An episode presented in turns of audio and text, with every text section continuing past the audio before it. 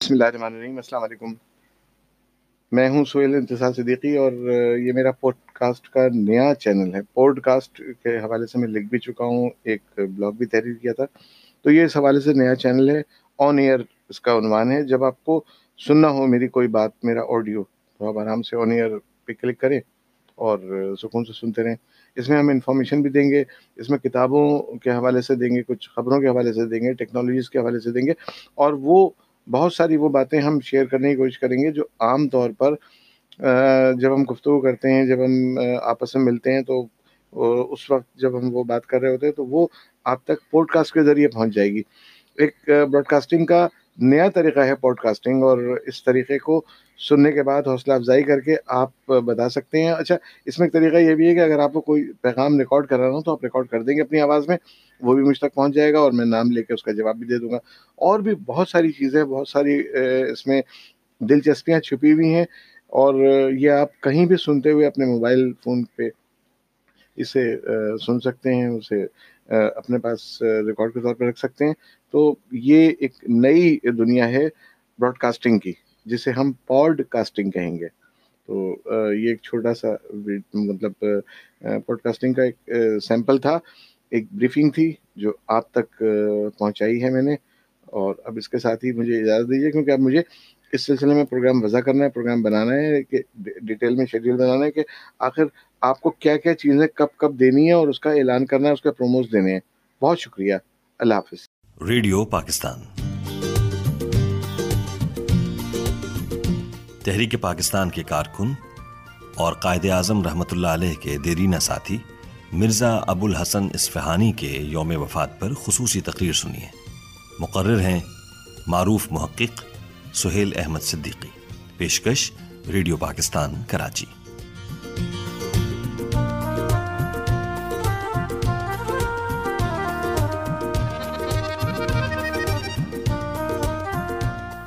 قائد اعظم محمد علی جناح کے با اعتماد قریبی ساتھی مرزا ابو الحسن اسفہانی تیئیس جنوری انیس سو دو کو مدراس میں پیدا ہوئے۔ انہوں نے تعلیم کے مدارج، کلکتہ، کیمبرج اور لندن کے تعلیمی اداروں سے طے کیے۔ مرزا ابو الحسن اسفہانی قائد اعظم سے بہت عقیدت رکھتے تھے۔ مرزا صاحب اعلیٰ تعلیم کے لیے لندن گئے ہوئے تھے۔ وہاں سن انیس سو بیس میں ان کی ملاقات قائد اعظم سے ہوئی۔ کیمبرج یونیورسٹی میں غیر برطانوی طلبہ کی ایک سوسائٹی بنی ہوئی تھی۔ ان طلبہ نے برطانیہ کے مشہور بیرسٹر محمد علی جناح کو اپنے پاس مدعو کیا۔ انہیں مہمان خصوصی کی حیثیت سے مدعو کیا گیا۔ مرزا ابو الحسن اسفہانی اس ڈبیٹنگ سوسائٹی کے صدر بھی تھے۔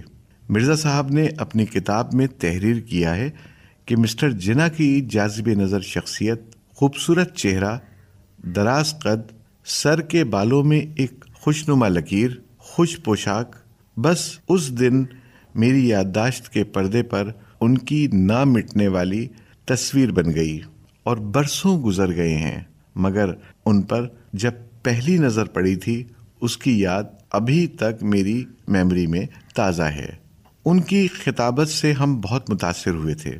انہوں نے ایک گھنٹے تک تقریر کی اور ہم سے کہا تھا کہ آپ اپنی تعلیم پر مکمل توجہ دیں اور اس لائق بن کر وطن واپس آئیں کہ ملکی ترقی میں معاون کردار ادا کر سکیں اور ملک کی آزادی کے لیے فعال بن جائیں۔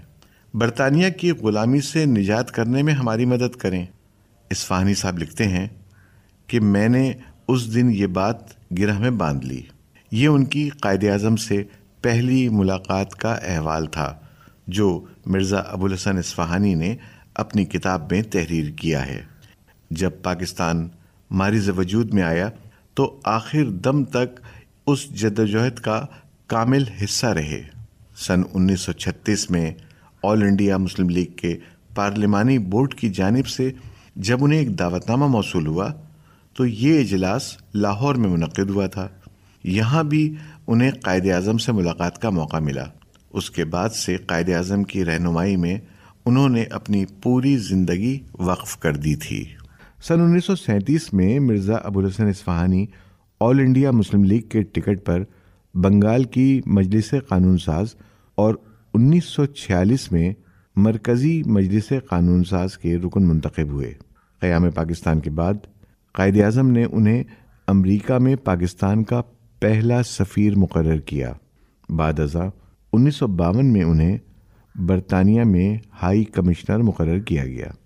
سن انیس سو چون میں وہ وفاقی وزیر مقرر ہوئے اور سن انیس سو تہتر میں مرزا ابوالحسن اسفہانی افغانستان میں پاکستان کے سفیر بنائے گئے۔ ان کا شمار قائد کے قابل فخر ساتھیوں میں ہوتا تھا۔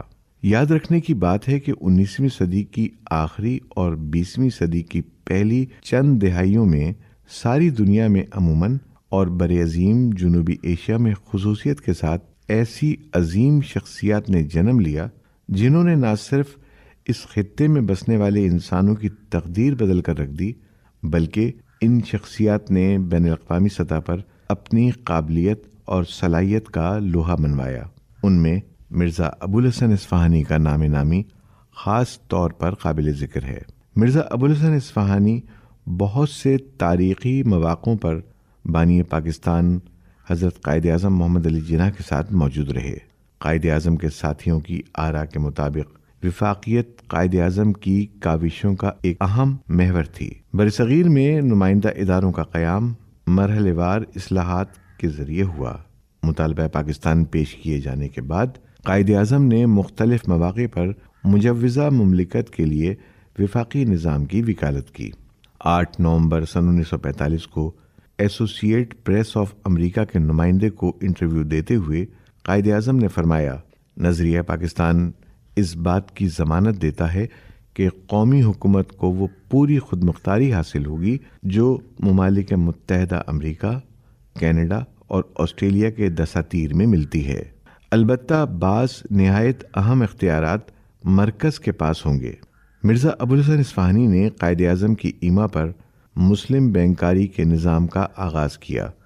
مرزا ابوالحسن اسفہانی نے قائد اعظم سے محبت کا اظہار ہر موقع پر کیا اور مشکل وقت میں مسلم لیگ کے فنڈ میں خطیر رقم بطور چندہ دی۔ قائد اکثر و بیشتر مسلمانوں کی فلاح و بہبود اور معاشی ترقی کے لیے آپ سے مشاورت کیا کرتے تھے۔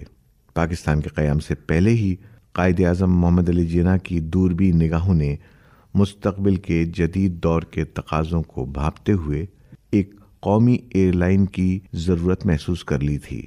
اسی لیے مرزا ابوالحسن اسفہانی اور آدم جی حاجی داؤد سے مدد کی درخواست کی کہ مستقبل کی ایک نئی مملکت کے لیے ایک ایئر لائن کی بنیاد ڈالی جائے، جس پر تیئیس اکتوبر سن انیس سو چھیالیس کو کلکتہ میں اورینٹ ایئر ویز کے نام سے ایک ایئر لائن کا قیام عمل میں آیا۔ جس نے ابتدائی طور پر تین مسافر بردار جہاز خریدے۔ جون انیس سو سینتالیس میں فلائنگ آپریشن کا آغاز کر دیا گیا۔ سن انیس سو اڑتالیس، بابا قوم قائد اعظم محمد علی جناح کی زندگی کا آخری سال تھا۔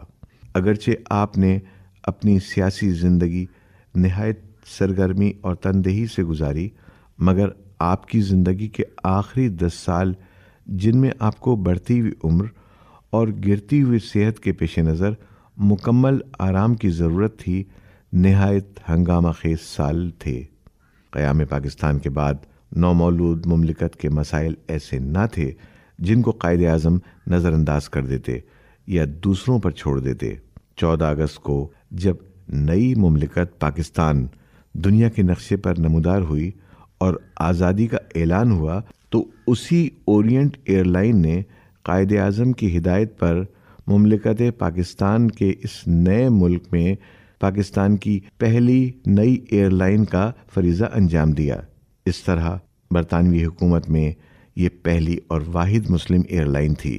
اس کے بعد حکومت پاکستان نے گیارہ مارچ سن انیس سو پچپن کو اورینٹ ایئر لائن کا انضمام کرتے ہوئے Pakistan international air line corporation کی داغ بیل ڈالی۔ مرزا ابوالحسن اسفہانی نے کئی کتابیں تحریر و مرتب کیں، جن میں قائد اعظم میری نظر میں اور ایم اے جنا اسفہانی مراسلت کے نام سر فہرست ہیں۔ وطن عزیز کے یہ بطل جلیل معروف قانون دان سفارتکار، وفاقی وزیر اور قائد اعظم کے باعتماد ساتھی مرزا ابوالحسن اسفہانی اٹھارہ نومبر انیس سو اکیاسی کو کراچی میں وفات پا گئے۔ ان کی تدفین کراچی میں گورا قبرستان کے عقب میں واقع فوجی قبرستان میں کی گئی۔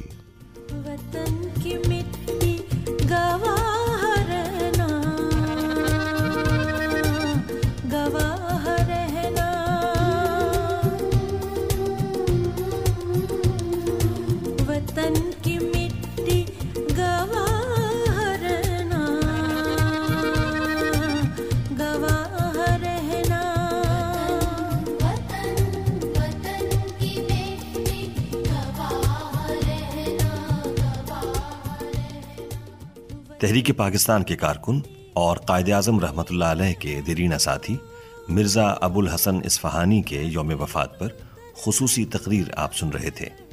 مقرر تھے معروف محقق Sohail Ahmed Siddiqui, recording engineer Anwar Hussain, producer Ehtesham Ulhaq, پیشکش ریڈیو پاکستان، کراچی۔